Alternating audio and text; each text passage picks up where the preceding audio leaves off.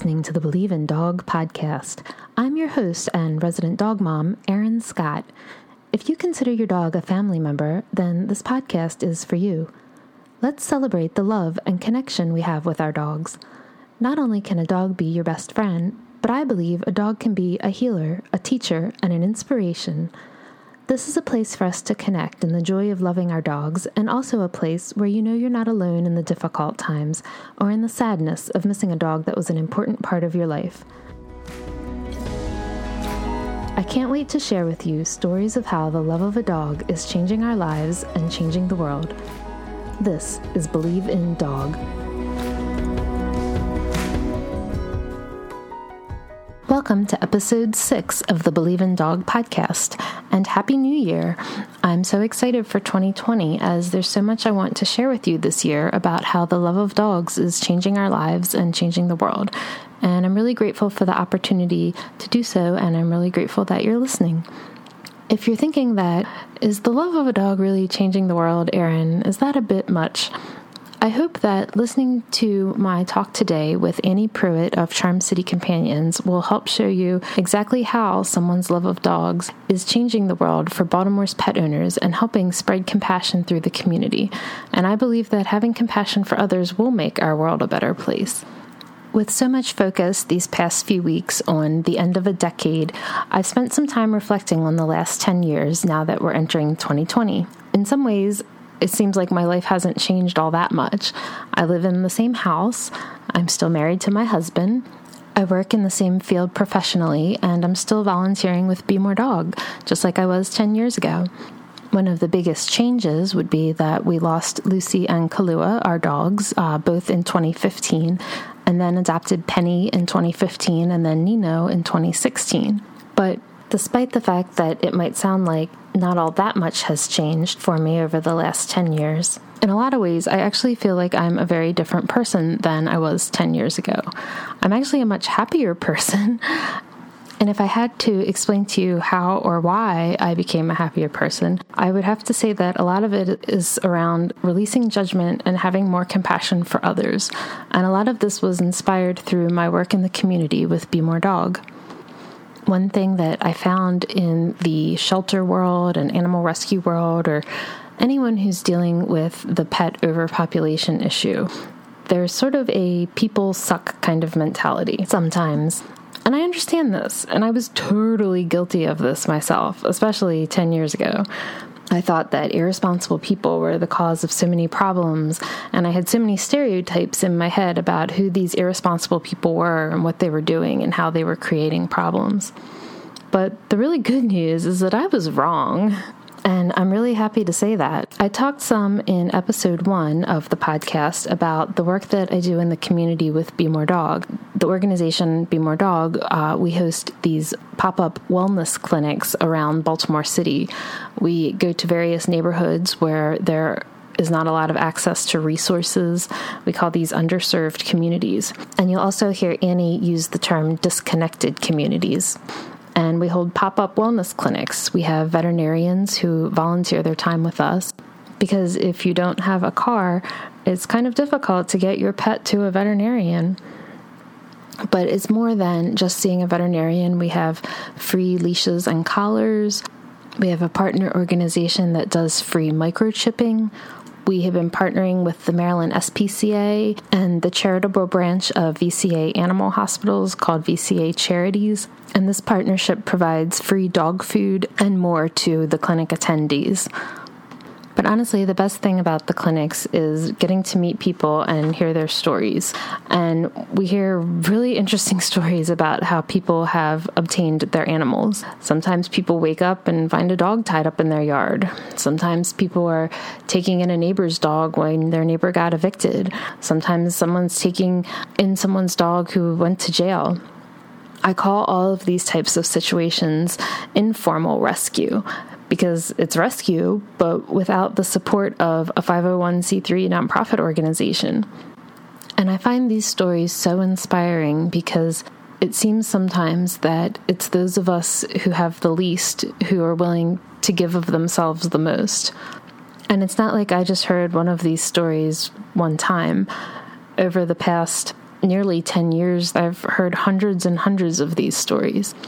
If you've listened to episode three of the podcast with Michelle Siraki of Brew City Bully Club, I gave a little bit of background in the beginning of that episode about how I had first gotten connected with Michelle. Back in the 2010 to 2011 timeframe when her organization, Brew City Bully Club, and my organization, Be More Dog, were both building our pet owner support programs with resources through the Humane Society of the United States former program called End Dogfighting which is now called Pets for Life. Our guest today, Annie Pruitt of Charm City Companions, literally wrote the book on the Pets for Life program. Annie worked for 20 years in the field of communications and market research. When the company she worked for got a contract with the Humane Society of the United States to help them develop the Pets for Life program. And the Pets for Life actually changed Annie's life. Annie and I will talk about her background and how her Humane Society of the United States work then inspired her to start Charm City Companions. Annie also talks about how her own pets were such a support to her after a difficult change in her life and relationship. And this experience made her realize how pets are so important to all of us, regardless of our socioeconomic status. And this just inspired her even more to make her life's work to help support this bond between people and their pets. Annie and I also talk about how our own judgments and perspectives have changed and shifted over the years, and how we would love to see more compassion for people in the pet welfare community. And then Annie shares some stories of the people that she has met through her work with Charm City Companions as she goes door to door in East Baltimore, knocking on doors to talk to people about their pets. Just one more thing before we get started talking to Annie. I wanted to explain some of the Baltimore specific references that Annie and I mentioned for anyone who's not from Baltimore. Annie's program, Charm City Companion, works on the east side of Baltimore City in neighborhoods known as McElderry Park and also Ellwood Park, which are kind of right next to each other when Be More Dog started doing our wellness clinics back in 2011, Ellwood Park was the location of our second ever clinic that we hosted, and we've continued to go there at least once every year, sometimes twice, because it's usually one of our biggest clinics of the year. We will often help around 140 dogs in about a three hour time period, and people in the Ellwood Park neighborhood will start lining up to receive services before we even get there in the morning.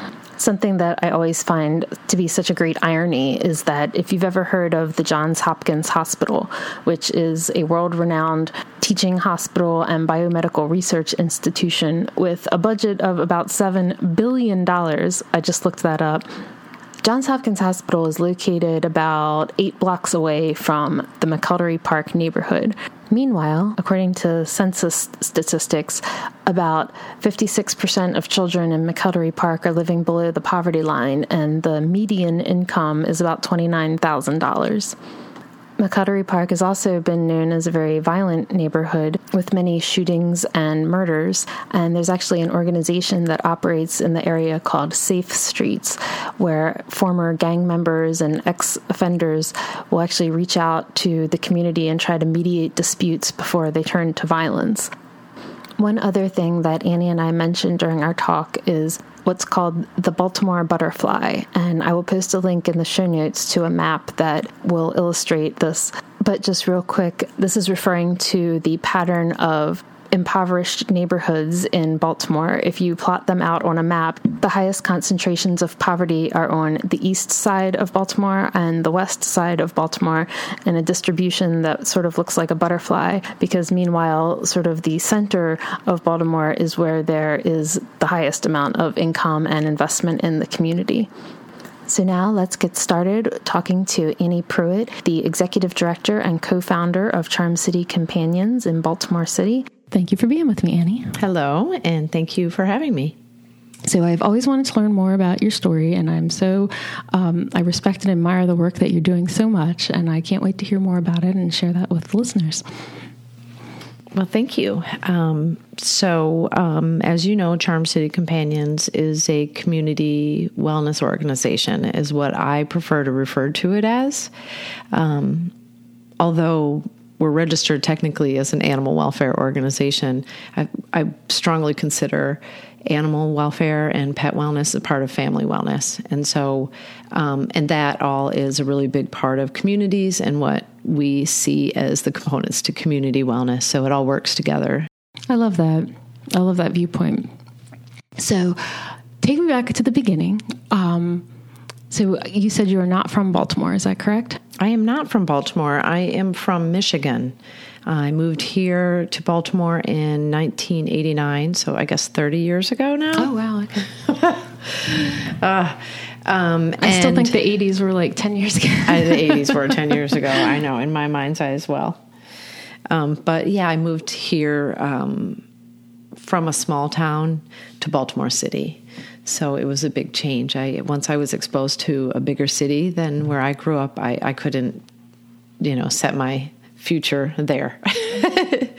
um, so when you were a kid, did you grow up with animals? Did you have a lot of pets? I did grow up with animals. Um, we had dogs.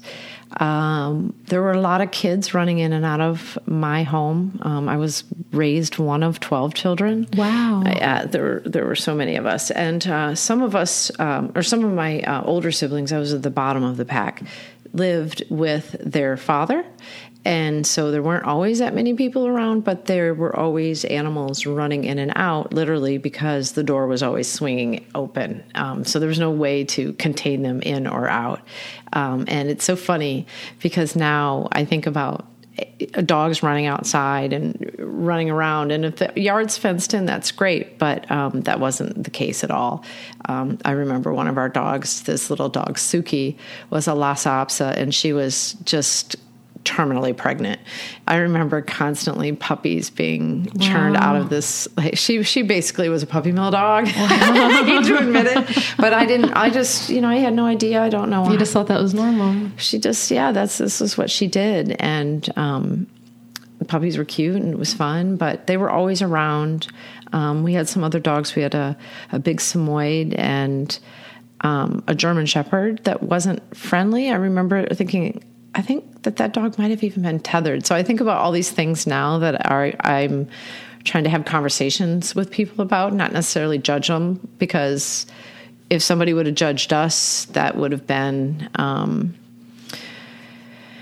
it wouldn't probably have been taken um, in a productive way. I think Absolutely, you, you get more defensive Absolutely. and frustrated, and you know clearly there was just too much going on in that house for my parents to manage the animals. Right. but it doesn't mean that they were you know these terrible, rotten, abusive people, people either, right? right? Right. No, I, I thank you for sharing that. You know, I think some of us do have stories like that. And when we get involved in animal welfare work, you almost don't want people to know that, you know, maybe you were one of the people doing the wrong thing. And, you know, and I, I'm always um, so supportive of people lower, learning and growing and changing, and and like I, I try to never judge you know anybody because you know like I say I certainly wouldn't want them judging me, and uh, right we're, exactly. the, we're doing the best we can. Absolutely, absolutely. And I I do um, you know, in the animal welfare world, I wish there was sort of more more compassion sometimes and, instead of the judgment. And I get that when you're seeing the result of the animals, uh, you know, sometimes you just get very angry at the at the human, you know. But but I think it's not going to change from anger and judgment. is only going to change through compassion and through the work, like the type of work that you're doing. Agreed. I think you're spot on. Um, I do see a lot of judgment, and um, I see an evolution in people dissolving that when they come to work with us. Um, I actually had a conversation with my um, outreach manager Corey the other day, and um, we have somebody new that um, I think you know Jeannie. Oh yes, um, and, and she's getting into more and more involvement with Charm City Companions. I love that. It's so great because she is such a doer. I yes. mean, you know, she's like our kind of people, right? Yes. and um, so we really want to, you know, I keep using this term asset. I was using with you earlier. We really want to manage those assets and and not um, put Jeannie or anybody else into a situation where they it, they could be confronted with the need to be judgmental. Um, And so there are a few scenarios that we've talked through with her, and Corey and I can see that I've been doing this for about five years. She's been doing this for about two years, and Jeannie's fresh in it and where we are in our stages of um, just awareness and, you know, development in being able to not have judgment and find out in I, I mean, I don't even want to say nine out of 10. I want to say, you know, 99% even so that there's something going on in the home that is happening and causing people these when we're not treating our animals or other people in relationships well that's just a symptom of something that's going on that's deeper and more right. important than we, we need to get to right um, so i don't necessarily hold people responsible maybe as much as I should sometimes. So I do get into that debate with other animal welfare people because I see the people in this equation as much as as the animals. Right. Um, so that was kind of a long tangent on that, but no, I think it's an important conversation to have. Um, so, how did you get into doing all of this type of work? I'm so curious. Yeah, so um, nonprofiting and animal welfare field are two things that are very new to me. Um, about 10 years ago, I was working with a uh, full service communications firm, and we were called um, by a colleague of mine to see if we were interested in talking to folks at the Humane Society of the United States about doing a campaign, a spay neuter campaign. They had never worked with a, like a traditional a- agency. So, what kind of uh, job did you have at that time? So, I was a research director for the ad firm. Okay. And uh, my partner and partner at the time was the creative director and owner of the firm. So, we went to Gaithersburg and met with them, and um, they had no idea how tiny we were, and they were colossal, but they just didn't have experience of vetting firms. And so, they gave us a shot, and we ended up uh, working on about a $2 million campaign that was funded by Maddie Fund. Um, that is a, a, really generous animal welfare funder. Yes. Um, that backs a lot of spay neuter initiatives and things like alternatives to intake for shelters. Right. Um, so they they invested in us as a team, and we went to the south, and I learned all about spay neuter and overpopulation and euthanasia and um, just the culture of markets and how animal welfare folks work together. And what I saw immediately, because I'm I'm I'm very um, attuned to this when I see it, is friction and competition and stress. But from my lens, I could see that everybody was in it for the same reason. They all, at the end of the day, wanted so many animals to stop being euthanized in the shelters and roaming homelessly in the streets of Louisiana, Mississippi. Uh, so we developed a, a, awesome kick-ass campaign. Oh, I can say that, can I? Can oh, I yeah. say okay? um, it was a numbers campaign where we compelled the Humane Society and local shelters to reveal their actual numbers.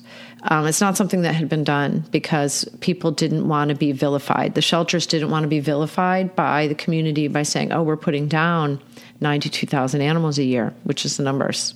Wow. Yeah, it was pretty shocking numbers. So we did that. We said, you know, look, this is a community issue. Um, you know, we, we all need to do this. And so the campaign did reveal those numbers, and the call to action was please spay neuter we learned then that it still wasn't enough. There is still this segment of folks who are uncounted. You see these um, big pet surveys, and it says, oh, 85% of the people in this country alter their animal. They get their, their dog or cat spayed or neutered. Well, no, it's not that. That's the, the people who go to the vet and can afford to self advocate and, and get wellness for their animals but there's a whole population of folks that are not counted who do not go to the vet and are not altering their animals. And in fact, we found it's the exact reverse. About 85% of those folks do not alter their pets. Wow. So, with all this information, we decided to develop a, a toolkit and um, we worked closely with HSUS, Humane Society, to put together both design it and develop content for this toolkit. So I brought to it my research background um, and my experience of working in disconnected communities. Um, I had done work with in disconnected communities with other brands, if you will, of things that were non-animal related, like supplemental tutoring, uh, mental health care in disconnected communities, which was a complicated thing to introduce because there's a lot of stigma around it. Oh, are you broke? Right. Why can't you? Or the church can help us. You know, Right. therapists weren't necessarily gleaned as someone who's truly genuinely going to help me. So I understood sensitivity and I also learned that if you just approach people in their community where they are, meet them where they are and have a conversation that you can really get a lot more work done. You can you can partner with the people that you're interested in in supporting. Um, so at the time I was doing some conferences talking about this work, how non judgment and conversation is the key. And came to Baltimore, came back home, and wanted to work with you know some of the organizations here. And the only organization at the time that was really doing the kind of work that I wanted to do was Be More Dog, frankly.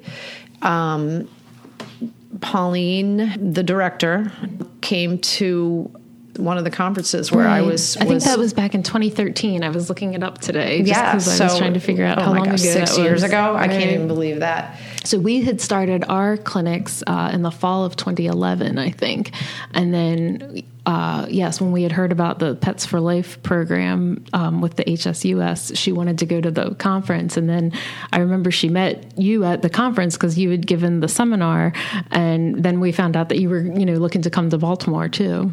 Yeah. So initially, I felt like, wow, maybe you guys could do this, but um, everybody had full time jobs, and as did I. But I, you know, I had the Kool Aid, and I was like, I have to do this. I have to be at- attached to this. I felt like the city was ready.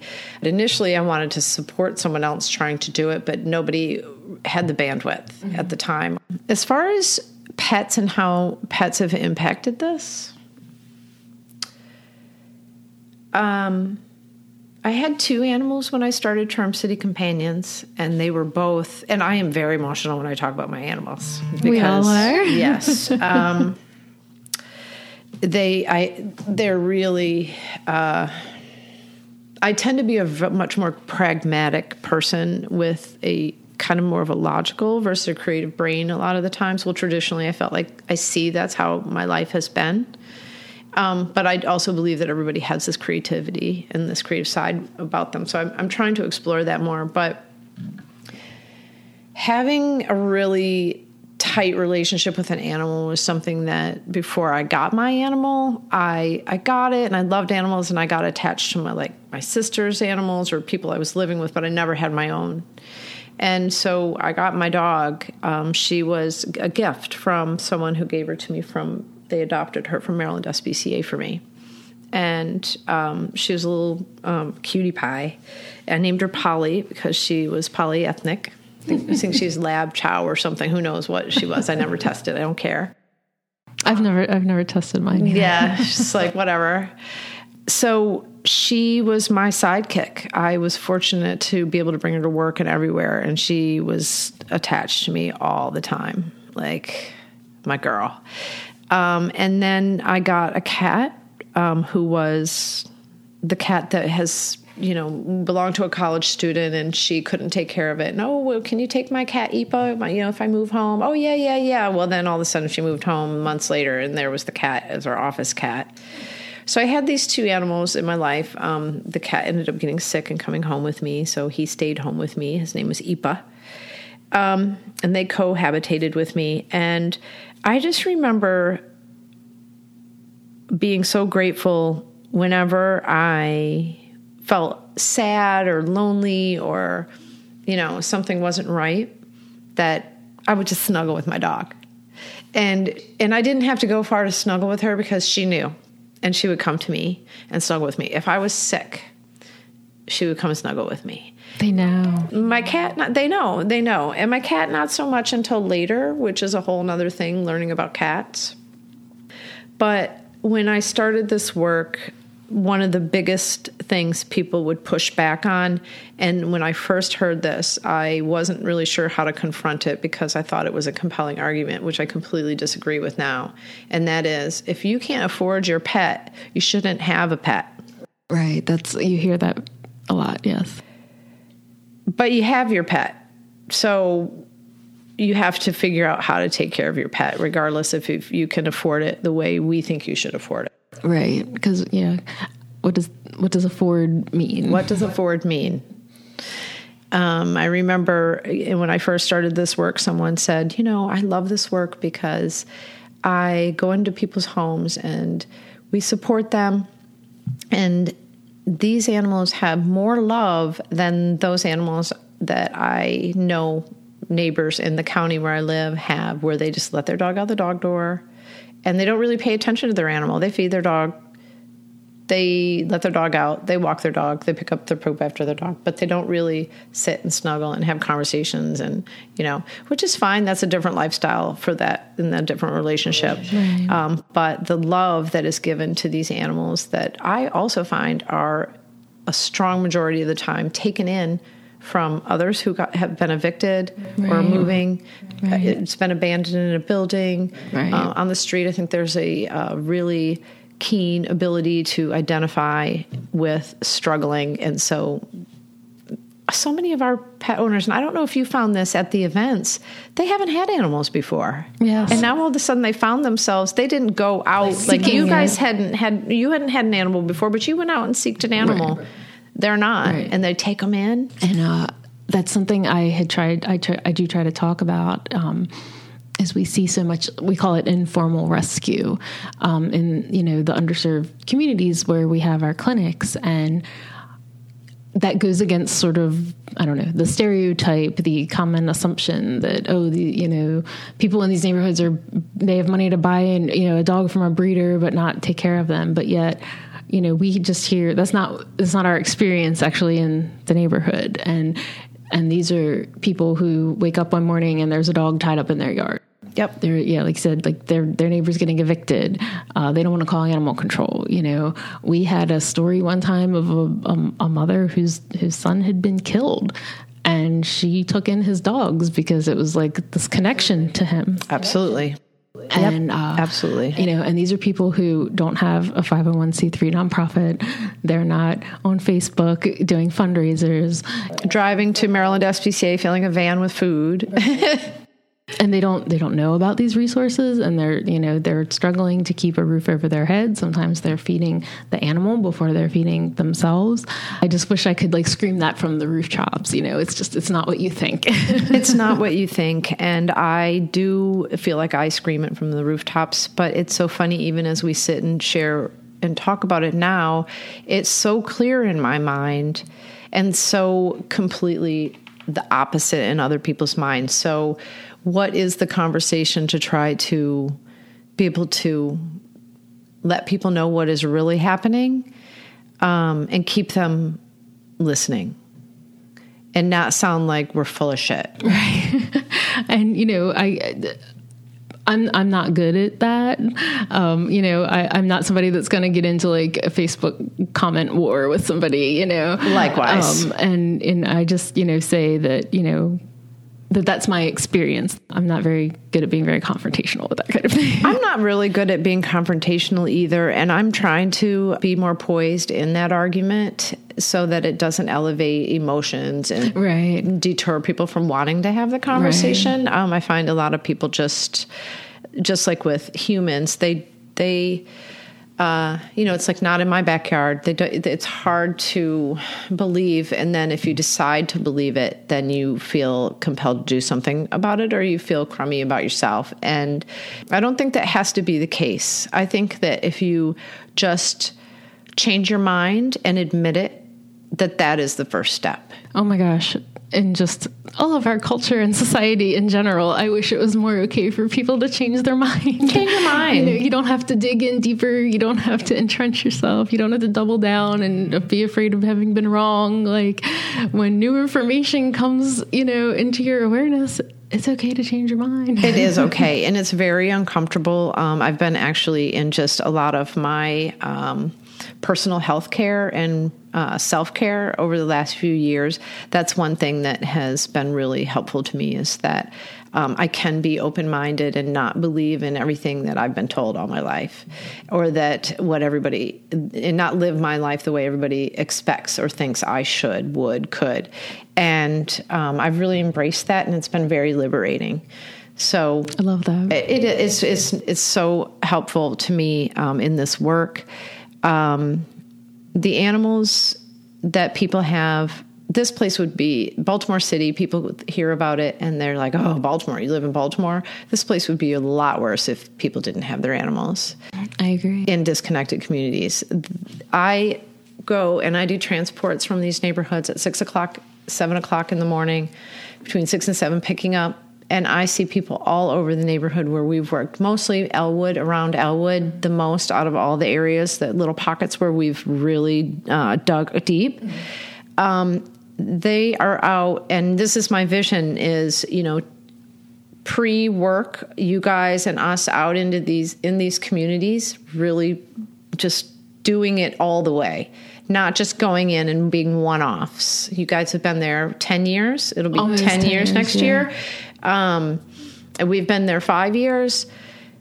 Before that people were not out walking their dogs around and talking to each other and communicating and sharing stories. And now they are. I, I take pictures now all the time when I walk through on Jefferson and near Ellwood Park, seven o'clock in the morning while all the kids are getting ready and have their backpacks, you know, weighting them to the ground because they're too big. Right. There are people walking their dogs, and there are pits, and there are Shih Tzus and Yorkies, and sometimes I see people trying to walk their cats, but they talk to each other. Right. And, um, that that is why I do this work. I because it's people it's going to build healthier communities. One of the like happiest moments um I'm trying to there was a day when my husband and I were driving to work together. We were driving through um, Orleans, you know, coming into the city, and I saw somebody um, right around like Orleans and um, where Ellwood would cross, and they had one of our bright orange leashes yes. that they were walking the dog that's with. Great. And I was like, oh my God, that's one of our yes. leashes. And somebody's actually using it. And I was like, I mean, it literally made my day. It oh, like, absolutely. so we go out after this event that you guys do, and we see all kinds of stuff you guys do the leashes, the collars. Um, we did an event this year where we did name tags. We're really into name tags. That might be something cool for you guys next year because Maryland SPCA does have a portable name tag maker, and keeping name having name tags on animals is like the number one way to keep them with their owners when they get lost. So oh, something and people have this sense of pride when they get you know a name tag with their name, and so um, yeah, people really love the services and um, you know, like again, I just feel like uh, when I um, went through something for personally for me, it was traumatic. You know, I always like I, I should accept my own trauma and pain because it was painful for me. But I think about it compared to what some people go through. But at any rate, but we can't compare. No, we can't no. compare. And um, but what I did have and I needed at that time was my dog, and um, I had a lot of days where I just didn't feel like getting up in the morning. And, um, but if you don't get up in the morning when you don't feel like it, what you do is you lay there and you think about stuff and it's way worse. So stand up, keep moving, make your bed so you don't get back in it. And um, I got out and took a walk with my dog 30 to 45 minutes every day in the woods for like a year. And, I know everybody can't do that. And I was in a phase where I decided I was going to be super poor because I really c- couldn't work because I was too.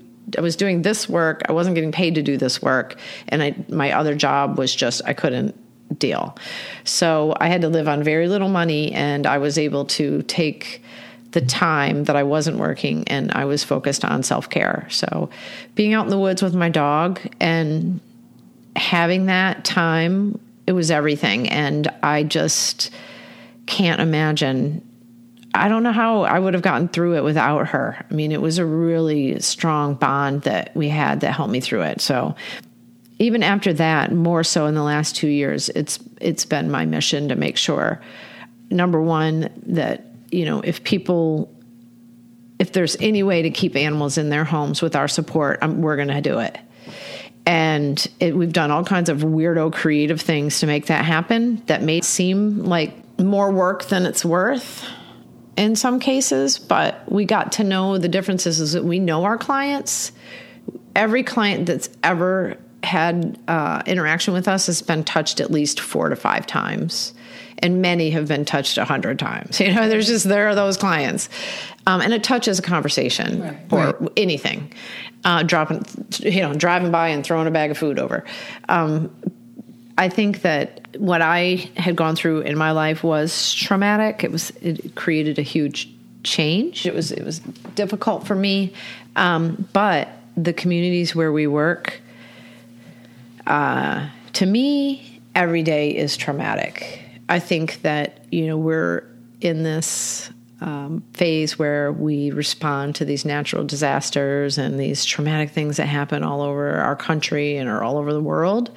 And we have a disaster that is not natural right in our city and other cities and it should be treated with the same emergency. Right, the same level of urgency. The same level of urgency.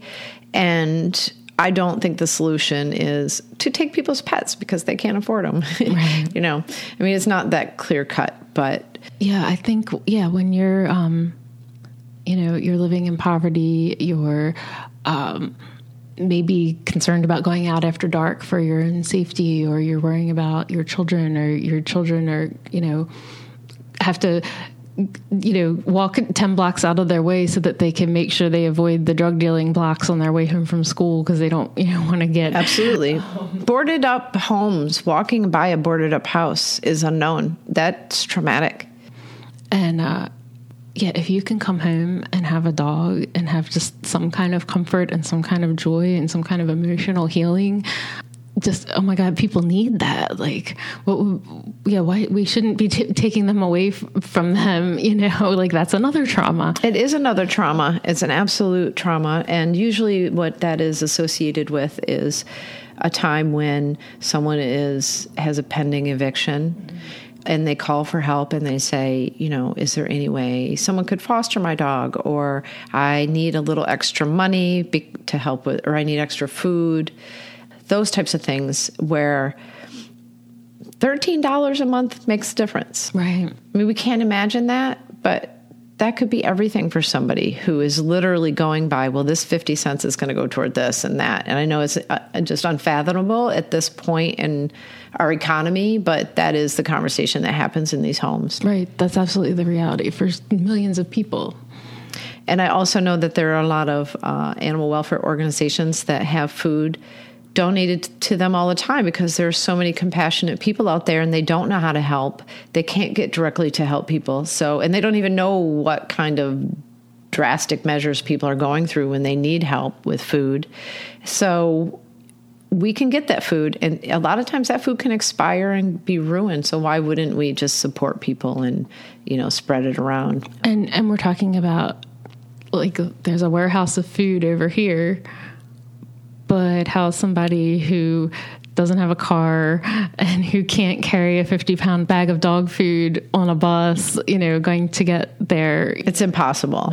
Yeah, it's absolutely impossible. I have noticed that like the dollar stores and some of those places in some of the disconnected neighborhoods are now starting to carry, they have a better pet aisle. Right. Um, and stuff isn't. But again, if, if you are 83 and you have a 14 year old cat and you need cat litter and you don't go on the internet, you don't know Chewy. I mean, I don't even know how people do it. That it, you know, it's this beautiful community collaboration where someone has a, a van and they're going to Walmart, so they'll try to you know all say, oh, well, I need this and I need that, and people help each other out. But it's a lot of coordinating, it's a lot of favors, it's a lot of, uh, you know, um, bartering among neighbors, which is a cool thing that still happens. It keeps communities well knitted.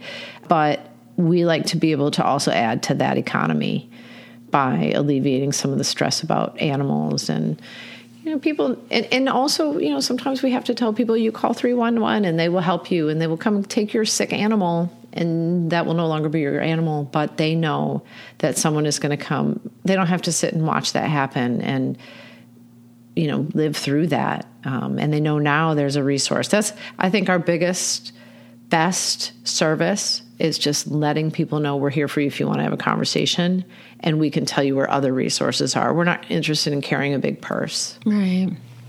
And i, I think uh, it's actually something I've, I've talked about before is uh, when I, I hate when you hear these stories right? I'm like oh there was this 14 year old sick dog dumped at the shelter, you know. And uh, I guess I always think, well, maybe somebody brought them there because they knew they needed help and they knew the dog was sick and they they didn't know that they had to agree to give up the dog to get it help. That's right. And and now they they're trying to do the right thing. And you know if you read on, on the facebook pages it, it sounds like oh this horrible person just getting rid of their dog. And and you know again i just wish there was sort of a little more compassion around the, the, stories and the understanding and, and the frame the way we're framing things you know?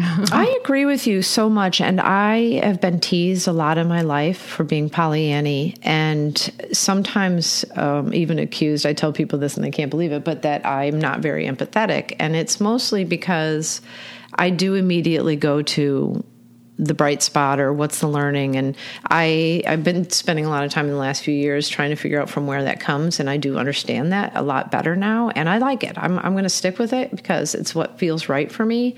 Um, but it, in going back to what you're saying you know that example of oh this dog you know poor dog was left at the shelter and for, you know whatever. What if we said so and so had to move could no longer keep their pet and bravely surrendered their animal and wants the best home possible and knew we would be able to find it. Who are you? Ugh, oh my and God, I'm getting help. choked up just thinking about that. Right? So, why wouldn't we want to help somebody versus, you know, oh, well, a terrible person, I'll show them. I'm going to take their pet and I'm going to give them the last three best years of their life, you know? That doesn't feel good for either party or anybody involved in that scenario. Um, I think that just you know, treating people with more compassion and patience everywhere in our lives. Why do we decide to treat poor people a certain way differently than we treat people that the haves? And why do we treat our family member, better than we do someone at the post office we're exchanging with? Um, we, we want we're giving and we want to receive something from all those relationships. So we should treat them all, you know, just the same with compassion. Oh, 100 100% 100% yeah it's good. So i was curious i know um, part of the pets for life model was doing sort of like some market research of where is your help needed the most in the city. You know baltimore is a big geographic area. There's a lot of neighborhoods that need help. How did you decide to end up in ellwood park mcelderry park area so we did do what we refer to as a community assessment of Baltimore City. And we started out on my um, favorite thing in the world, doing a, an Excel spreadsheet. And I got to geek out on, um, you know, plugging in all kinds of metrics that we associate with poverty and those are the obvious demographics. Uh, we pulled demographics, but um, other things that we did uh, was we were able to walk around neighborhoods and count the number of pet supply stores or you know like the the corner stores. Did they have uh, pet supplies?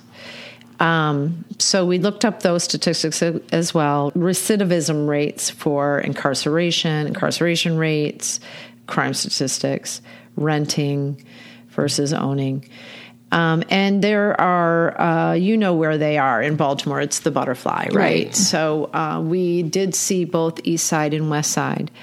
I at the time, and then it becomes okay. So this is tells us we need to go into these zip codes. There were probably maybe twelve or thirteen that really bubbled up to the top, saying, "Oh, these these clearly are." And we've uh, also folded in intake number uh, and euthanasia numbers as well. Mm-hmm. But we didn't want to rely on just that, and I'm glad we didn't now because I do see how we impact animal controls numbers and. Um, and BARCS intake and how events like what you guys. So I don't know if I really trust the numbers just based off of what is coming into the shelter as far as what where we need to be out into in the city. Right, right.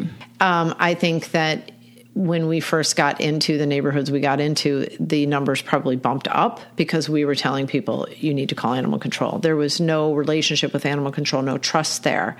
So we spent a couple years really trying to reestablish trust between the resources out there and the folks who needed it, and make uh, trust and awareness. Um, so then, on top of that, we looked at other organizations that were in the areas. Um, 21205, the zip code in general is what we selected. And there's an organization there that I'm, they have many branches now, but it's called Safe Streets. Yes. And also BmoreDog is there, was there doing some um, pop up stuff. Right. And, you know, some, you know, uh, bits of uh, maintenance through the year.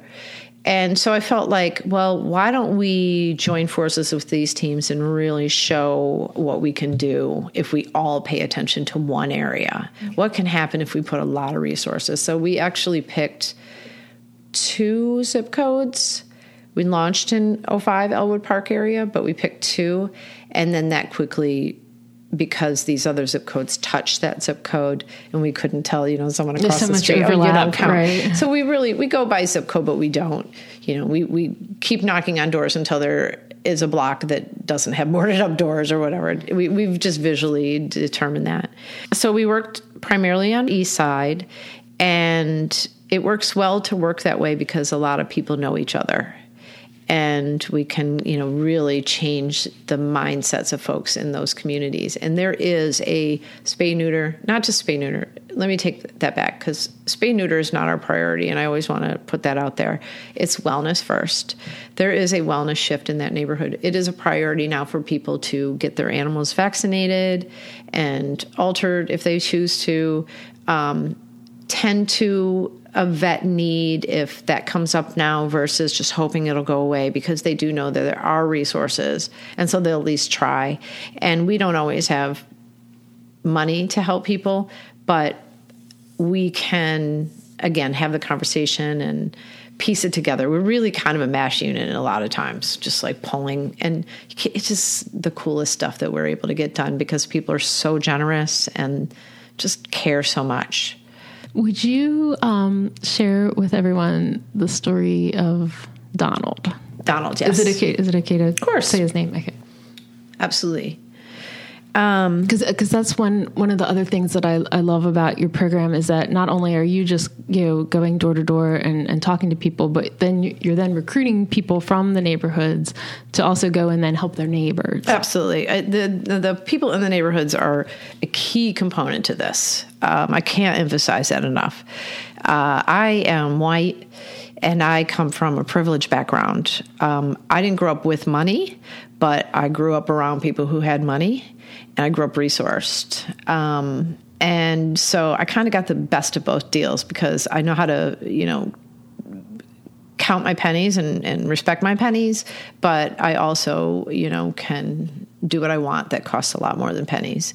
So, um, with that, I really at first felt uh, separate from the communities where I work. And I now realize that that was just a personal mindset barrier. Uh, when we started first recruiting folks to work with us from the community, it started by something as simple as we go to a door in the morning and knock on the door at 7.30 to pick up an animal and no one's answering. And the other people in the neighborhood are like, oh, they're home, they're sleeping. I'll get them up. And then all of a sudden, people are screaming up to the window and you know because they've got a relationship and rapport and that That's really hilarious. gave us credibility. Yeah it was hilarious. I was like what is going on? Well i can tell you uh, this x number of years later i'm the one screaming at the door so um, but you know the, that's how it starts. It, it, was such a natural organic um, component to include and incorporate. It was what the vision was but it actually rolled out quicker than we really planned.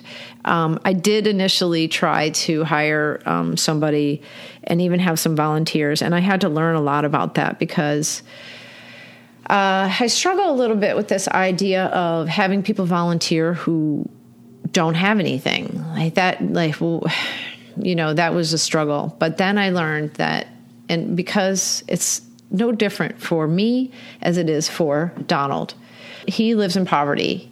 Um, he has cerebral palsy. He receives a disability, a check from disability every month. It is not enough.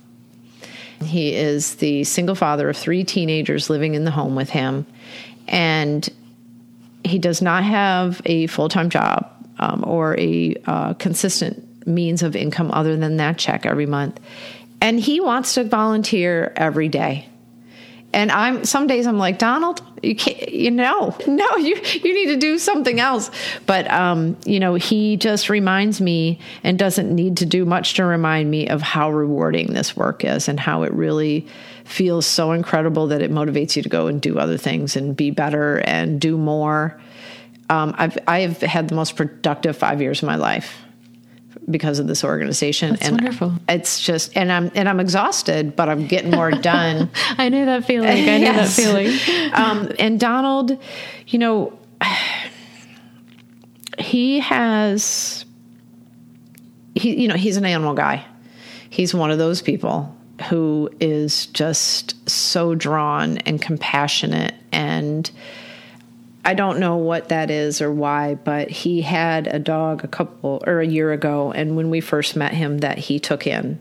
His name's AJ, and he was just a mess. He's a pit bull type dog, and he was not friendly, not social, um, you know, all kinds of riddled with all kinds of things. So Donald reached out to us.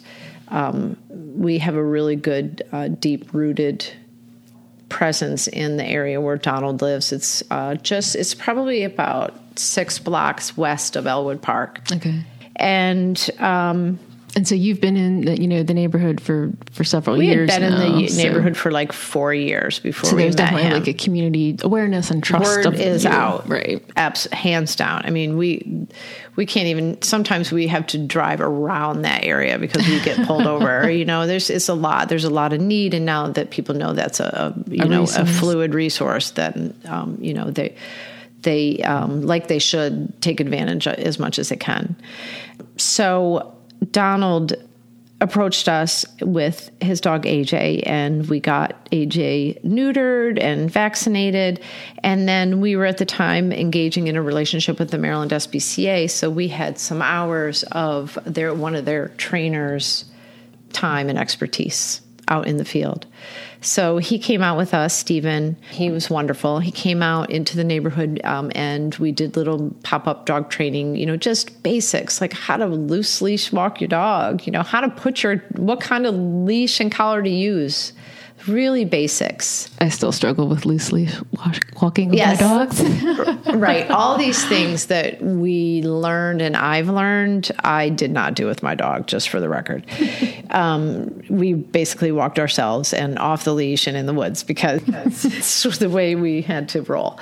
Um, but this dog was, I, you know, I personally transported this dog for spay neuter and it was kind of scary. And I, um, you know, I, I, I am an animal person, but I'm not like I am a people person.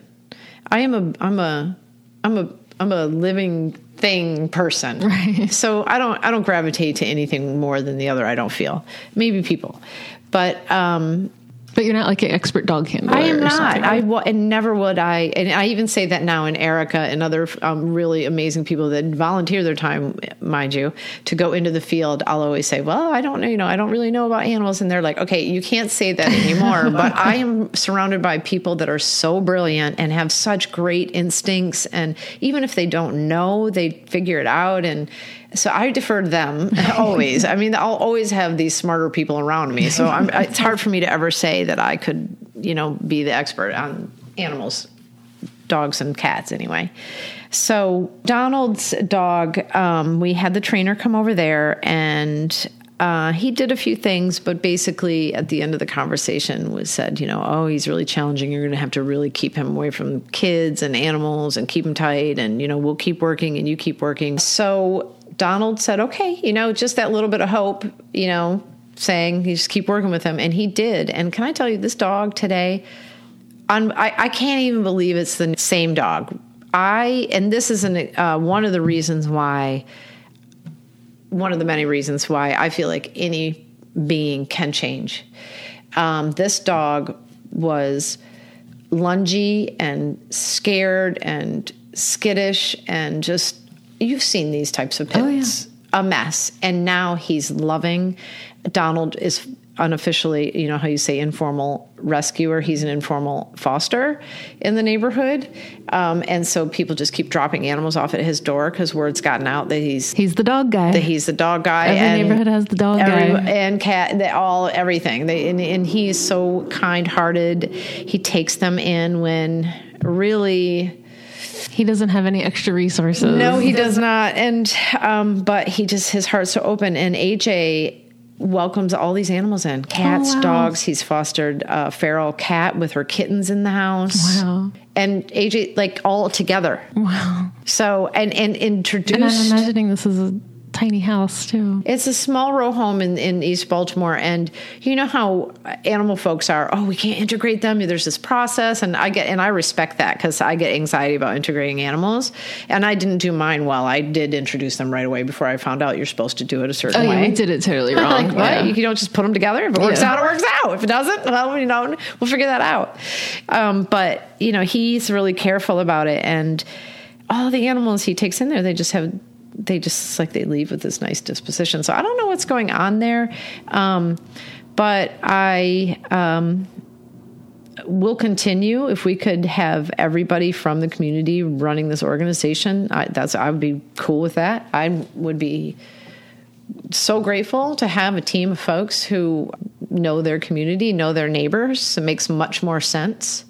But I also recognize that we could have volunteers register to volunteer with us on any given day and the floor could fall out. Right. And so we always approach our work that way. Um, we have to have at least two volunteers and uh, know that at least one's going to show up. So, um, but we always pretty much anticipate that someone might not uh, because crazy things happen all the time.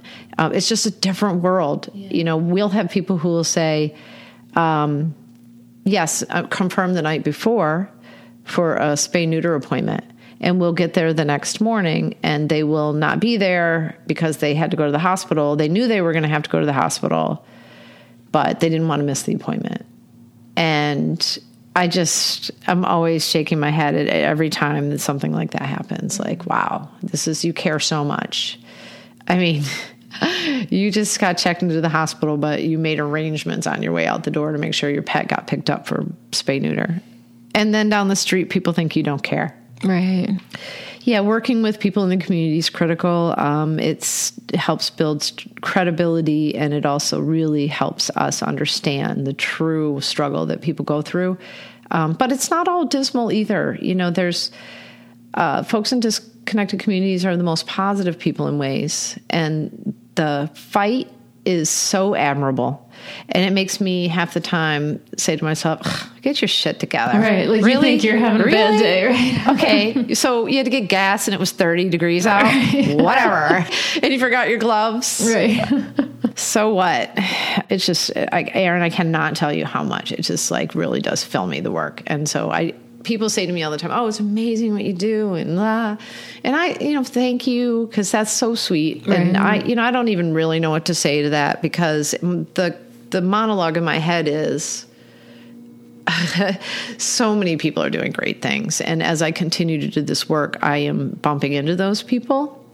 And it's so motivating Right. to keep wanting to do more. And some of those people are the people that we are supporting.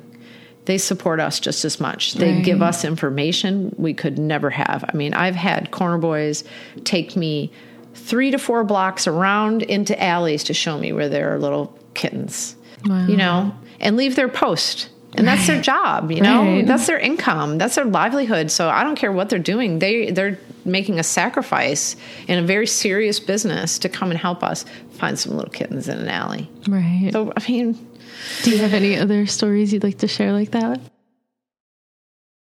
Hmm. But you know, we just have endless stories about people who are so compassionate. I mean, I, you know, even you know Miss and all her animals, and that's another example of just you know feeling full of judgment.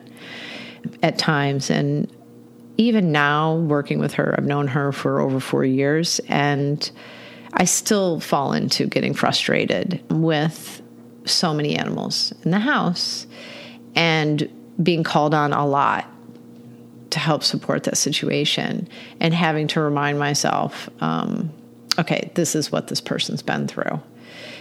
And going back even further and not to get too like down this tangent, and I won't on this at this time if you ever want to get on this again. But just the structural system that has held people back. And so I'm, I'm, I'm grateful that I do have those feelings surface sometimes of judgment and frustration in people's situations where I'm I want that their situation to be better. Um, I remind myself now that just because I want that doesn't mean I'm being judgy.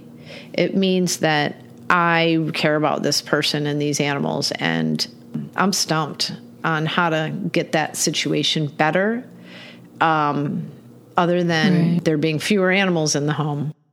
But this person one is bonded to every right. single one of these animals, like intensely. Like nobody's going to have that relationship with those animals because she because they're hers and she's had them for so long. Even if they found a new home and they were happy, so. Um, you know that's that's a, a, a, not much of a story, but a story ish. One of you know you're talking about when people say things like, "Oh, thank you, thank you for all the work you do." I, I don't know. I, am probably not very good at accepting compliments myself, but you know, I guess like I just feel like this is what I'm supposed to do. You know, agreed. That's where I feel it. Like, That's how I, I feel. Like I, there's a million. I wish I could do a million more things. I see the need for a million more things. I feel like I'm not doing enough. I, well, know? and so now where I am with this work, I can't go backwards. I can't not do mm. this. And you know, there are more things I want to do, but I am trying to be very uh, present focused. And I also don't get caught up. Like, I do have people who work on our team who are very, I think they may even lose sleep over all the work we could be doing. And, you know, oh, that one cat that's over there on that street with those people that needs this, you know, that kind of thing. Because there is a lot of that. We do not get our list done every day. We do our, we rarely meet our list every day because our list is only for today. It's there's way more to add to that list as soon as we get it. And then once you're in there, it's oh, there's all these other things. It too. derails, right? And if we use that kind of attitude in the work, then we're gonna we're always gonna be end up on the top. And we do make a really good conscientious effort of every week say not okay what do we need to do next week? But okay what did we get done this week? Let's go back over it and then celebrate we're like the win. oh we did what? You know yeah celebrate the win. And then there are all these things we plan to do and then there are all these things that got thrown into there like i said. So um, and amazing things. Um, Oh, yeah, a story I will tell you. So, uh, this just happened last week, and I it was one of those things where I just had a moment where I was just like, oh, I just love all these people. But um, there was a client who is super cool woman. She lives in um, near Ellwood Park, and they she and her partner have a dog and a cat, two cats. They have a uh, like an 11 month old pit bull type dog, super super cute. Um, they had a house fire a couple years ago, and they just moved to Baltimore and they're rebuilding. And the one woman has a food truck, but she hasn't been able to get her food truck out and running because she's trying to rebuild. So she's got another job. She's a truck driver also, so she's making money doing that. And her, um, I think her uh, partner works for maybe the government or something. And so they're pulling it together, getting it together. But things are, you know, they don't have any furniture in their apartment or in their place and stuff like that. But the animals are, you know, very well taken care of, and uh, we support them in whatever way we can. We've altered their animals and you know some other things. And the first time I met this woman, she was so chatty, and we just hit it off. It was just like one of these. I believe now, after the series of events, that they we were supposed to be brought together. So, and she just happens to be in our neighborhood where we work. So, a week ago, well, so when I first met her, she said, "Oh, I have a, you do this, and this is so cool, and I have a food truck, and I really want to help people who don't have homes, and you know, especially people who have pets who can't find housing. I'd love to eventually own a bunch of rentals in the neighborhood so that people with pets could rent them, and I wouldn't give them a hard time." And I'm like, "Oh, this is so timely." I'm like, "We need to talk. I, I love you. You are awesome." She continued to tell me about her catering and how she would love to like if we have events she could cater and if we need you know just like lovely connection. So months later um, last week she called us desperately. There were a gazillion phone calls on our um, our voicemail in our facebook page all this stuff and we don't check every single well we do check every day but our thing is three to five days we give us that buffer to get back right. to people um, but we do have some people scanning and doing work every day. So they're looking through voicemails looking for things. And this obviously was coming up a gazillion times. Um, this woman said, Call immediately. We, we need some help. Um, it turns out that her mother uh, had passed away the night before. She had a sudden cardiac arrest, heart attack, and died. Mm-hmm. And she lives in another state. So they needed some place to take their dog and said they know nothing. Like, what do you do? Couldn't take their dog can't leave. Cats, obviously, they weren't worried about. So, and they said, you know, no one in the neighborhood. We just didn't know who to call. So they called us, and um, I, it's not our norm, but what's our norm? So um, I put out a text to like five people. Just here's the situation. Within minutes, all this problem solving, all this brainstorming, this thread. And I was so just are you kidding me? I mean, just such creative ideas. Um, I'll pay for boarding. I'll board. I'll pay for someone else to dog sit. Um, we can let's tag team go over and you do this day i'll do that day so all the net net is that uh, someone erica actually ended up taking and fostering for a couple of days, Aww. dog sitting for a couple of days while How this. Lovely. And we went over to see the family to enter, you know, Caitlin and I to meet the animals, and you know, because I hadn't been, you know, that familiar with the dog and get the keys. I mean, we didn't know if I transported animals one time for these people, and now months later, they are handing me their keys and saying, "Take care of my animal, and we'll be wow. back in two days." And we did it. And Erica took took the dog, and um, it was just beautiful and and was such huge help for these people um, without a lot with with feel good effort on our end. Right. Um, and that those that's the kind of work we're doing that's very creative. And then out of that comes, okay, well we you know, there's this ongoing problem of a foster in those kind of situations for someone. So, you know, that's another thing that we realize, oh, okay, let, us start thinking about how we can do this so we don't have to quickly figure it out because we're not going to be able to all come to the table at the Every same time. time. Right, right. And something's always coming up. And so it's always unpredictable. Always unpredictable. Yeah. It always takes more than just, okay, here's the SOP, execute. It's right. always and that's why I love working with you and other, you know, like all the people that I am working with on this charge because everybody is a sit back, let's be creative and, and problem solve our way out of this. And let's not try to put any rigid parameters around it because this is not going to work. This isn't the kind of work to do that. Um, there's no manual. Yeah, there's no manual. So yeah, it's it's I'm we're meeting amazing people. We're meeting amazing animals. Um, I think we're making a big impact. I wish our uh, data was a little bit cleaner, more organized right now, so that we could, you know, come back with a strong statistical front to say, like, we really are making a difference. We can right. do that in a lot of ways. There is more anecdotal storytelling that has been our way of yeah. talking about it. Yeah. I know that in the nonprofit world, you know, everything is so data oriented and data driven, and you wish you could could you know give these great numbers, but it's like, you know, you know the lives that you're touching and that you're helping. Those people know how much you know, and it's like you just have to kind of be content that that with that yeah, sometimes you do. You know? um, and our numbers are pretty oh i'm sure the numbers are but yeah, it's like like i can't believe the numbers now after you know this long i'm like oh my gosh wow we really have done a lot but I think that the stories are important because the numbers are quantifiable, but you know, for every point, if you were to give every point value, um, you know everything is treated the same. No it's not. Not every spay neuter is the same. Not every not every vet visit is the same. Not every conversation is the same.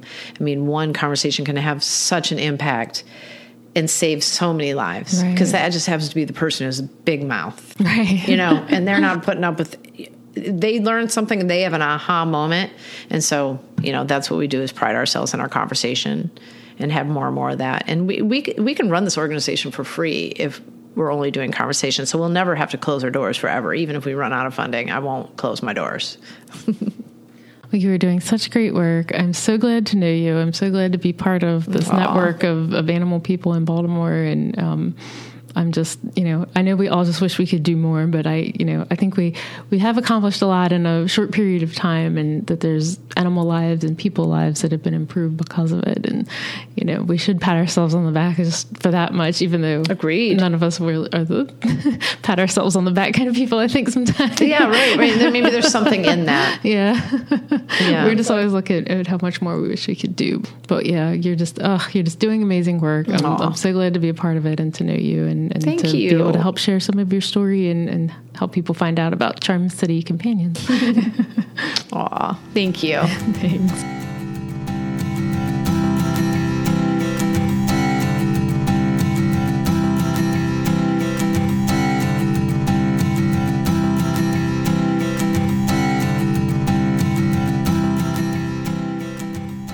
I hope you enjoyed this conversation with Annie from Charm City Companions. I actually received an email from her mailing list uh, at the end of 2019 saying that Charm City Companions is celebrating five rewarding years of compassion and action towards providing essential services for pet families living in poverty in Baltimore City. We are making a significant impact in many of the city's most disconnected neighborhoods through our personal embedded approach. Initially, our focus was spay neuter services using grant funding to launch our program in 2014. Since then, families of over 1,500 cats and dogs have trusted us to transport their pets to the clinic for surgery, vaccines, flea tick treatment, therapeutic grooming, and other minor medical services free of cost. We are witnessing a shift in our clients' understanding and interest in spay neuter services as a part of pet wellness. We are now touching an average of 300 pet families a month, connecting them to viable wellness resources. I really think the type of work that Annie and Charm City Companions is doing is the future of animal welfare. Back in 2009, I had attended a conference where I heard a gentleman named Tio Hardiman speak and a woman named Lori Weise. At the time, Tio was working with the Ceasefire program in Chicago, which is actually similar to the Safe Streets program that I had mentioned earlier. And Tio was working with the End Dogfighting campaign in Chicago at that time. And Lori Weise is the executive director of Downtown Dog Rescue in Los Angeles. And they are doing some amazing shelter intervention work, which I am still so inspired by today. But the message that I took away back in 2009 from both Tio and Lori was that it's not good enough to be focused on animal welfare. You have to care about the people too. And that was sort of the beginning of my shift in my perspective, which has then been reinforced by what I've actually seen in the community. So I'm really grateful for the opportunity to have shared this conversation and this perspective with you today. If this is something that you're interested in, I'll have links in the show notes to Charm City Companions so you can find out more. And also to the Pets for Life campaign materials if you're interested in finding out more about how to start this kind of program in your community. I also wanted to mention a really interesting book that I read a few years ago. It's called Scarcity Why Having Too Little Means So Much. It was written by a Harvard economist and a Princeton psychologist who discuss the role of scarcity in creating, perpetuating, and alleviating poverty. Okay, I know this might not sound like super exciting or like super readable, but I swear it's really easy to follow and understand. And they make a lot of great metaphors to how our time scarcity, or even if we're trying to diet and lose willpower, how all these things all sort of can be equated to the mindset of somebody in poverty. I mean, I recognize that I'm really fortunate. I've lived what some people would consider a privileged life in the suburbs, you know, there's a lot of fights that I haven't had to fight in my life. And when I was younger, I think I had a hard time understanding that, you know, I didn't look at myself as having been privileged. Um, I was not, you know, given a BMW on my 16th birthday or anything like that. And I guess that was how I defined privilege. But, you know, as you go through life and, and you start to learn more about some of the fights and some of the battles that other people are fighting, and I, I recognize that I haven't had to fight some of those and, and that that is a privilege. And I think that if you are interested, if any of your work is around animal welfare, animal sheltering, uh, dealing with any kind of problems that are created and or affected by poverty that this book is a really great readable usable mindset. It's not like a textbook. It's um, really easy you know to read and it's a really good and interesting read. Okay that's enough of my geeking out for the moment I was a sociology major in college with a concentration in criminal justice, and I spent a lot of time over my college, you know, education career uh, researching different programs around juvenile justice or around reducing um, recidivism rates among adult offenders, meaning people who get, you know, locked up repeatedly. Um, and so I spent a lot of time like researching different programs and what were the aspects of these programs that work and, and how would you replicate them. And I know I don't do anything like that professionally.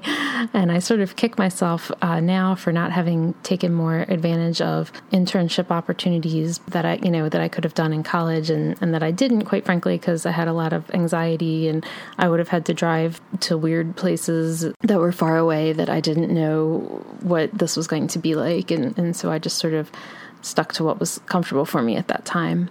But it's just so interesting to me seeing how I have sort of come full circle and, and now just sort of in my you know in my free time one of the things I do is, is research various programs around the country you know that are affecting animals and, and what's working and how are we able to you know keep animals from entering the shelter or how are we able to rehome animals more quickly and effectively and, and what are different animal shelters doing and, and what works and what doesn't work. And so I've probably spent more time than the average person looking into these things over the past 10 years. So, anyway, you'll have to forgive me when I have these geek out moments that I'm sharing with you. All right, that's enough for today. Before we go, I just wanted to thank everyone again who has left a five star rating and review. Especially wanted to thank Gizzard410 who left a review on iTunes that said, Belly rubs and snoot boops. This podcast is well done, thoughtful, and touching. Erin is compassionate to the humans she interviews, giving a voice to dog parents about their journeys into dog parenthood. We're all so different, but if there's one thing that can unite us, it's a wagging tail. So thank you so much, Gizzard410. And thank you to everyone else who has taken the time out to leave ratings and review. Also, make sure you subscribe uh, to the podcast so that way you'll always see when I've uploaded the next episode. I'm doing my best to stick to one a week, but thank you for your patience if it's not always exactly once a week. Um, until next time, you know where to find me. I'm at Believe in Dog Podcast on Facebook, and I'm on Instagram at Believe in Dog Podcast with underscores. And you can always email me. Um, my new email is Erin at believeindogpodcast.com. I'll have links to all of these in the show notes. If you're interested in furthering this conversation about the type of work that BmoreDog or that Charm City Companions are doing, please feel free to reach out. Um, as you have probably heard from this uh, last few minutes, I, I love talking about this kind of stuff, and I appreciate you for listening. And until next time, this is Erin Scott sending hugs and belly rubs.